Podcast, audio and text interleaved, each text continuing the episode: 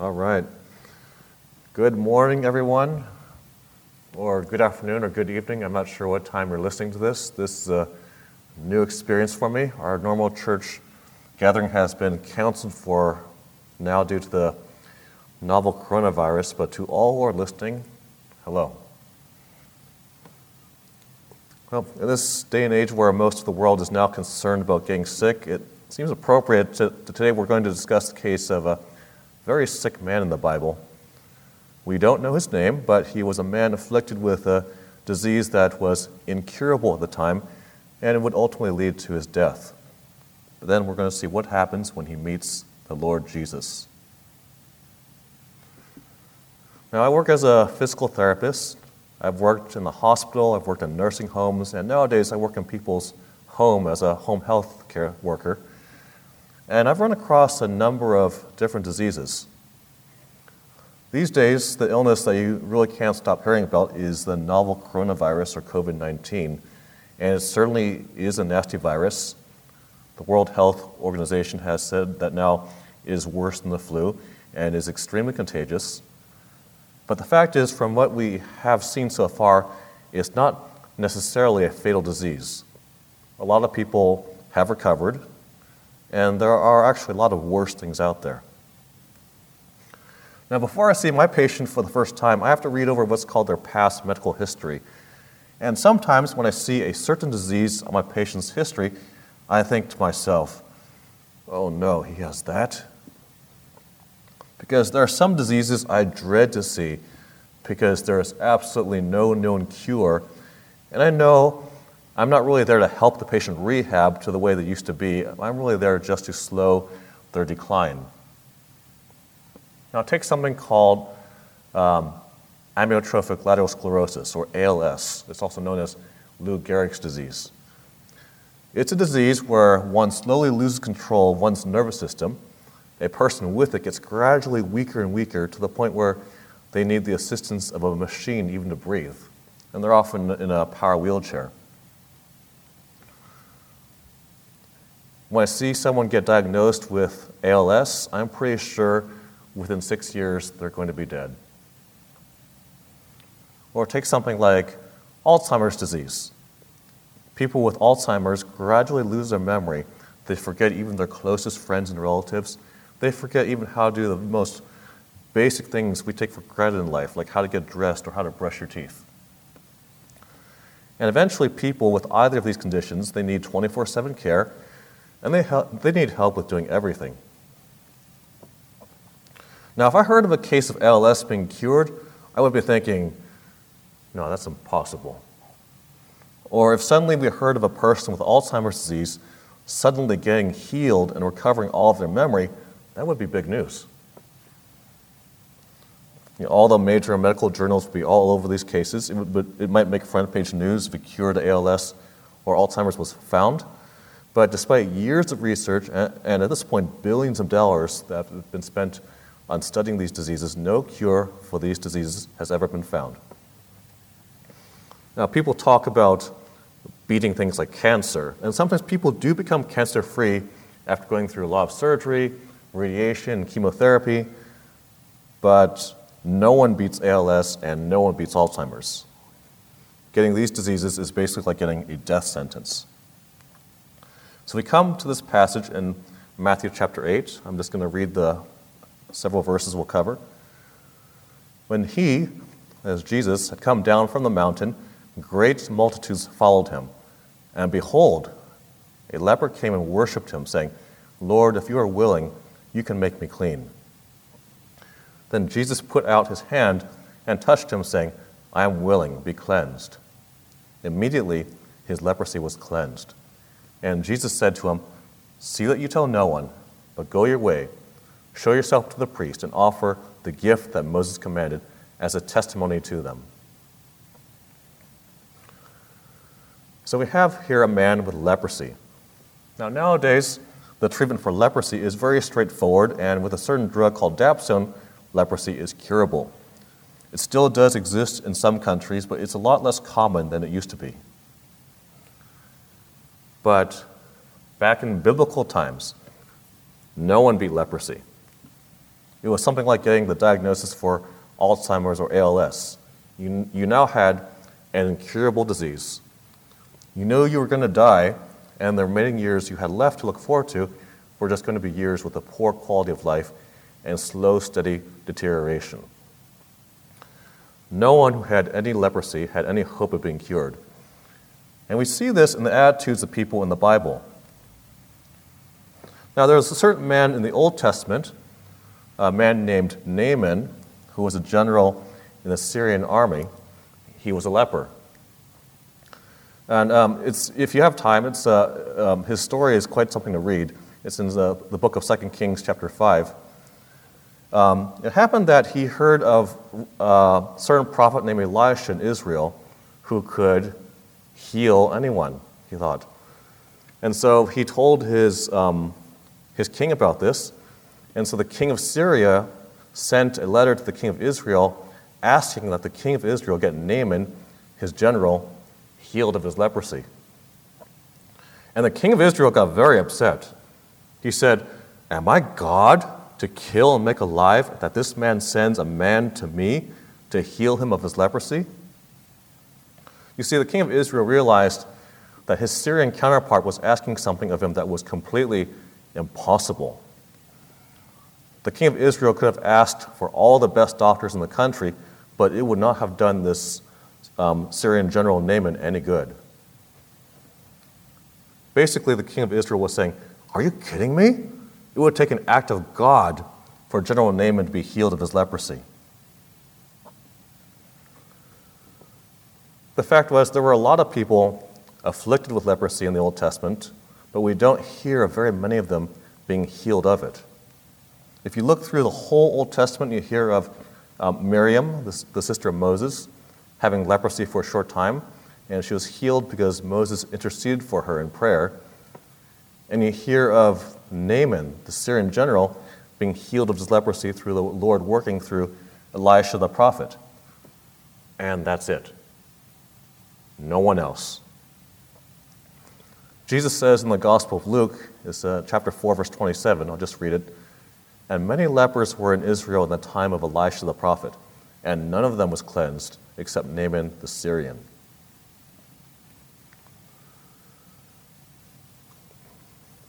Looking at the Old Testament also, we see in the book of Leviticus, um, chapters 13 to 15, there's a long description of leprosy and how people were supposed to treat it. Now, sometimes the term leprosy may not always refer to what we think of as leprosy. Sometimes leprosy in the Bible might have referred to like mold or fungus growing in a building or in clothing. Sometimes it might have referred to various other skin conditions, perhaps things like psoriasis or eczema that we might commonly see today. But when we see the term leper, it probably did often refer to someone with leprosy, or what is known formally today in the medical field as Hansen's disease. Now, I've been working in the medical field for around 15 years, and um, I have, I've actually never seen a case of leprosy yet in person. But um, I did have to study it a little bit in microbiology when I was still in school. Um, Hansen's disease is not very common these days, like I said, but it was a lot more widespread a couple of thousand years ago. It's caused by a bacteria that affects the person's nervous system.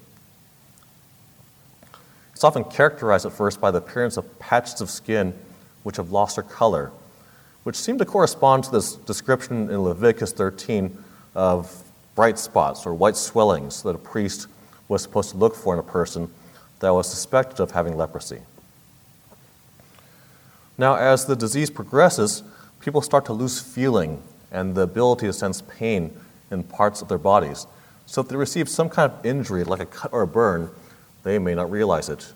And this is the cause of people with leprosy losing things like their fingers and toes. It's not that you contract leprosy and then parts of your body start decaying and falling off. People with leprosy sustain injuries to these parts of their bodies and they don't realize it until it's too late. In addition, people might develop nodules and deformed parts, deformed joints throughout their body. If you want to see pictures of what people with leprosy look like, you can see some pictures on Wikipedia if you just uh, look up the term leprosy.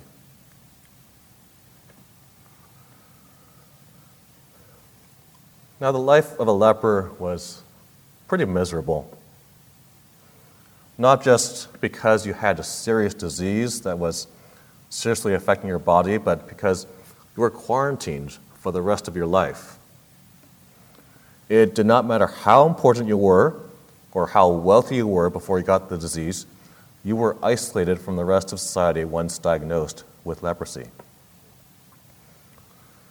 Looking at a case, another case of leprosy in the Old Testament, in 2 Chronicles chapter 26, there was a king of Judah named Uzziah who was afflicted with leprosy as punishment for a certain sin he committed against the Lord. And all the rest of his days, it says, it says he was forced to live in an isolated house. And he was a king. It was very obvious who had leprosy. The leper had to follow a certain protocol that's outlined in um, Leviticus 13, verses 45 to 46. I'll just read those couple verses. Now, the leper on whom the sore is, his clothes shall be torn and his head bare, and he shall cover for his mustache and cry, Unclean, unclean. He shall be unclean. All the days he has a sore, he shall be unclean. He is unclean, and he shall dwell alone. His dwelling shall be outside the camp. So, just appearance wise, if you were a leper, you looked like a wreck. Your clothing was all ripped up, your hair was all messy and uncombed. That's what the command to leave one's head bare meant. And you had to cover your mustache, or really your beard. Now, in 21st century America, the beard is not something you see on every guy's face, but in biblical times, it was pretty universal. Among Jewish people, it was something like an ornament, something that was trimmed, not shaved. So, besides everything else I mentioned, there's this additional loss of dignity by covering this part of you that is usually proudly displayed. And on top of all that, you had to tell everyone, unclean, unclean. Basically, you tell anyone who's nearby, stay back, keep away. Now, the term unclean doesn't literally refer to the physical state of being dirty. It doesn't even necessarily refer to the state of being diseased. According to the Old Testament laws in the book of Leviticus, a person could be rendered unclean uh, by certain events or actions. For example, a woman who had just given birth was considered to be unclean for a certain number of days after the birth of her child. A person who touched a dead body was considered to be unclean for seven days. But in God's sight, if I am unclean, I am unfit to be in God's presence. I am dirty in a ceremonial sense, where if I were a Jew in those days who wanted to come to worship at God's temple or partake of the Passover, I could not do it if I were unclean. And there were serious consequences to the state of uncleanness. I could die if I disobeyed the Lord in regards to my unclean condition. We read again in uh, the book of Leviticus, in chapter 15, verse 31 Thus you shall separate the children of Israel from their uncleanness, lest they die in their uncleanness when they defile my tabernacle that is among them. So we come to this unnamed man in Matthew 8. He's a leper. He's probably a poor man. Because when you think about how can you find work if you're a leper and you have to keep a certain distance away from people? And thinking about other practical needs, how did this man obtain food? If you're a leper under quarantine, you couldn't just walk into the town market to buy groceries, or you couldn't sit down at a local restaurant to get something to eat. How would he buy clothing? He could not even get close to the local seamstress or tailor to get a new set of clothes. He's likely been isolated from society for a long time, and the only way he could obtain food or clothing was by perhaps family or if he had no family, maybe strangers being charitable to him and leaving things for him at a safe distance. It's hard to imagine how incredibly lonely this man must have felt. We don't know, but perhaps this man was married and had children. If he did, then he has not been able to hug his kids or embrace his wife ever since he was diagnosed with leprosy. If you, were, if you were a leper, the only people you could keep company with were other lepers. Maybe he had, he had a house at one point in one of the cities of Israel, but he was forced to abandon it because he could not be near other people. In the book of Numbers, in regard to lepers, it said, You shall put out both male and female you shall put them outside the camp, that they may not defile their camps in the midst of which I dwell. So leper had to dwell outside the camp or outside the city. Now, coming back to Matthew 8, um, this event with this leper occurs right after Jesus had finished the Sermon on the Mount. So there were many people with Jesus. And as Jesus was coming down, this leper seems to have been coming up to meet the Lord. Now, this leper had probably been hearing about Jesus for some time, and he knew who Jesus was. Jesus, he knew, was the Lord, and he was God. We know this because right away in verse 2, the first thing the leper does is worship him. And we know from other parts of the Bible that the only person you are supposed to worship is God. This leper gives a very clear statement that he has faith in the Lord's power as God, saying, Lord, if you are willing, you can make me clean. And then something really remarkable happens. I'm not even getting to the part where Jesus actually heals the man, but to a little action that is hidden between verses 2 and 3. Jesus begins to walk towards the man. And why is this so remarkable? Well, there was actually a standard distance lepers were supposed to stay from people, according to Jewish writings from the time. And we see from another passage in Luke about 10 lepers um, who asked the Lord to heal them. And it says that they, it was said in that gospel that they stood afar off from Jesus. And some writings say that that distance was about 100 paces or steps. So when there were many people waiting for Jesus as he finished the Sermon on the Mount, this guy literally stood out from the crowd around him. Maybe he was off to one side of the crowd, or maybe there was this large space in the crowd, this large circle around where he stood as people were trying to keep their distance from him.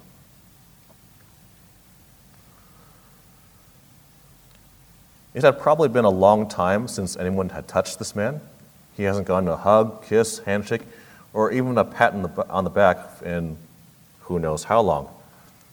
No one has been within 100 paces of him ever since he was diagnosed with leprosy. No one wanted to catch his disease. No one wanted to be rendered unclean because, by Old Testament law, if you touch anything or anyone who is unclean, you yourself become unclean. Maybe you didn't actually catch the, the disease of leprosy, but you were still considered being clean if you had touched a leper. But now, for the first time in a long time, someone is approaching this man with leprosy, stepping into that 100 pace radius circle that no one else has ever crossed. Now you can imagine that the people in the multitude watching must have been really shocked. What was Jesus doing approaching an unclean man, a leper?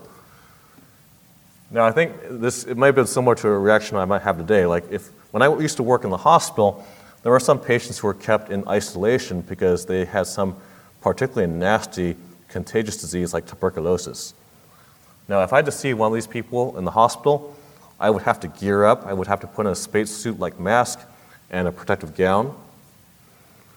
But if I saw someone go without any protective gear to see a patient quarantined in the hospital, I might have a reaction like the people in the multitude might have had. Like, what is, what is Jesus doing? But step by step, the Lord, the Lord closed that 100 pace gap that had separated this man from the rest of society.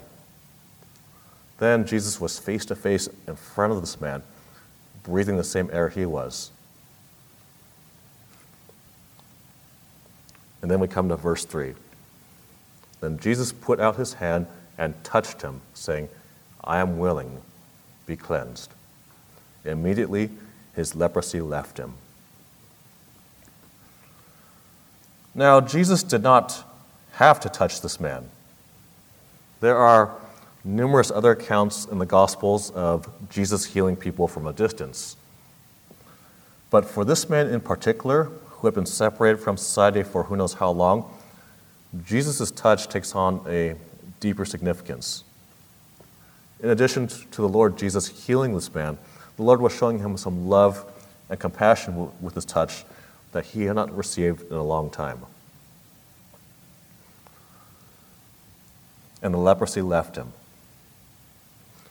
Now, when I said there was a cure for leprosy nowadays, in a way I can say it's only a partial cure. Because if a leper already has major parts of his body that have lost the ability to feel, or the person has developed deformities or nodules in their joints or on their face, they don't recover their ability to feel things, and the nodules on their body don't go away. The drug just keeps the disease from progressing, but it can't reverse the effects of leprosy that have already occurred. And the drug regimen takes months to actually work. But when this leper was healed, you would have seen all those nodules, all those white patches on the skin disappear just like that. And in verse 4, finally, and Jesus said to him, See that you tell no one, but go your way, show yourself to the priest, and offer, offer the gift that Moses commanded as a testimony to them. Now, why, you wonder, would Jesus have told this leper not to tell anyone? And wouldn't this have been a great way to um, give glory to God, to, a great way for the Lord to make himself more known to people in Israel? No, it wasn't actually a secret, this healing of the leper, because there were already a lot of people around when Jesus was healing this leper. It says in verse 1 that there were great multitudes following Jesus at this time, as this incident happens right after the Sermon on the Mount. So there were plenty of people witnessing what was going on in this passage. It's not like this would have been kept a secret anyway. I'm sure many people in the multitude probably went home that day talking about this leper being healed. But it seems possible that there was a certain urgency to Jesus wanting the leper to meet with a priest right away. So Jesus' request for the leper not to tell anyone probably wasn't out of a desire for secrecy, but because Jesus wanted the now ex leper to waste no time on the road talking to anyone, but just be intent on getting to the priest and giving the priest a special message or testimony, as Jesus puts it. Now, you might be wondering why, why go to the priest? Well, in biblical times, it wasn't um, a doctor who was responsible for diagnosing a person with leprosy, it was actually the priest. If you read in Leviticus chapter 13, there are quite a few verses related to how a priest should recognize and um, diagnose leprosy and what procedures to follow. In the next chapter, in Leviticus 14, God lays down the procedure for what to do if a leper has been healed. And there's a certain ritual a leper has to follow before the priest, official, priest officially declares him clean again. The leper has to offer a sacrifice. Well, the ex leper has to offer a sacrifice. Chances are, however, I don't think the priest had carried out what was commanded in that passage very often, if at all. Like I said, the common conception in biblical times was that no one beat leprosy. So when this now ex leper comes to the priest for what is called the day of his cleansing in Leviticus 14, and by the way, maybe he was coming to the same priest who had diagnosed him in the first place, how do you think that priest reacted? He was probably shocked, to say the least. Maybe the priest thought, wait a second. Did this guy really have leprosy in the past? But I mean, he's, he's dressed like a leper. keep in mind, if the leper really followed the Lord's command to go straight to the priest, he still had on his torn, tattered clothes and had a head of uncombed hair. But the priest looks for the telltale discolored patches of skin on the man. He asks the man to raise his arms, maybe take off his shirt to look at him more closely, make sure there's no sores, and he finds nothing. After concluding his examination, the priest realizes this man really has been cured of the incurable. He has been cleansed of his leprosy. Now, Jesus' command to the leper to not tell anyone what happened probably only applied to him up to the point he reached the priest. Because I think once the ex, leper had shown himself to the priest and made the offering that he was required to make, the priest and anyone else who was with him must have asked the leper, What happened? How did you get healed of your leprosy? And the ex leper would have told them that Jesus had healed him. Now, like I mentioned before, one of the um, past kings of Israel from the Old Testament stated that it would basically take a miracle, it would take an act of God for a man to be healed of his leprosy. So when the priest saw this man healed of his leprosy, he would have realized that something miraculous had happened. By healing the leper and sending him to the priest, Jesus was sending a clear and unmistakable message that he was God.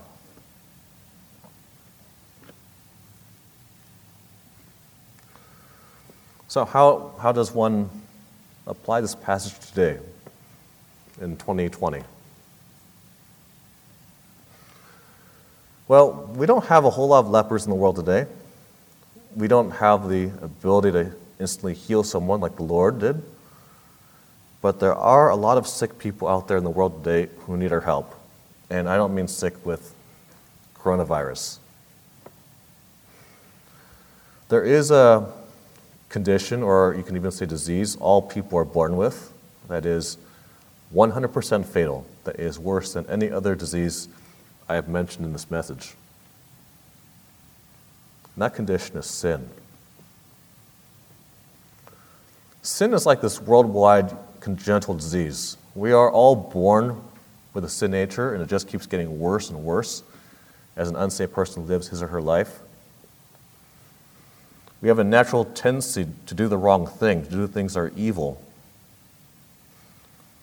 in the sight of God. And that's every one of us. Doesn't matter what race or background you have. It states in Romans 3:23, "For all have sinned and fall short of the glory of God." Now you put that together with the verse in Ezekiel in chapter 18 which states, "The soul that sins shall die." And you have this condition that is 100% fatal. Just like a person with leprosy was unclean in the sight of God, too, we too, in our sinful condition, were unclean in the sight of God. You know, a really scary thing if you think about sin as a disease is that no one seems to be aware of it. It's like people who are, are carrying a disease and they have no idea they have it. People in general like to think of themselves as good people, not evil, wicked sinners deserving death and hell.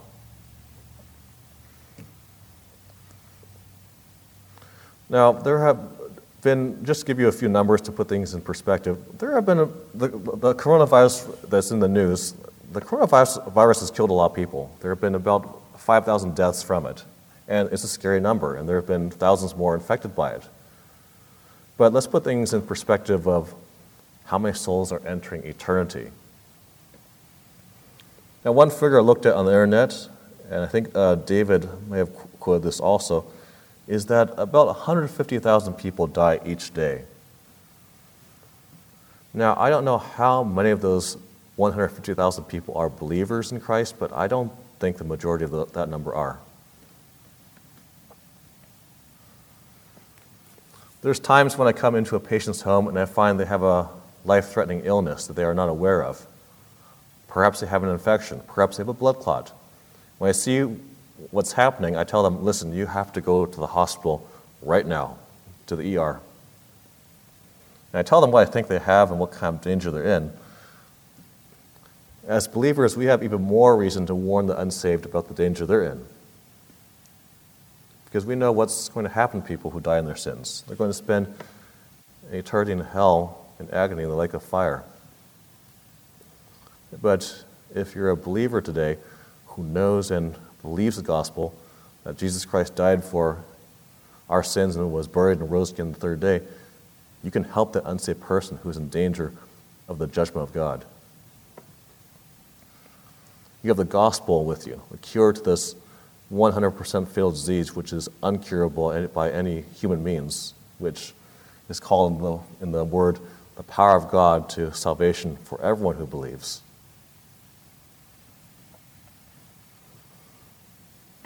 Let's pray. Lord, we thank you for your word. Thank you for this account of um, how you healed this man with this incurable disease. And Lord, we um, pray that you might use us in sharing your gospel with uh, many people out there who don't know you and um, help us reach out to people who are difficult to reach, Lord. We pray this, Lord, in your name.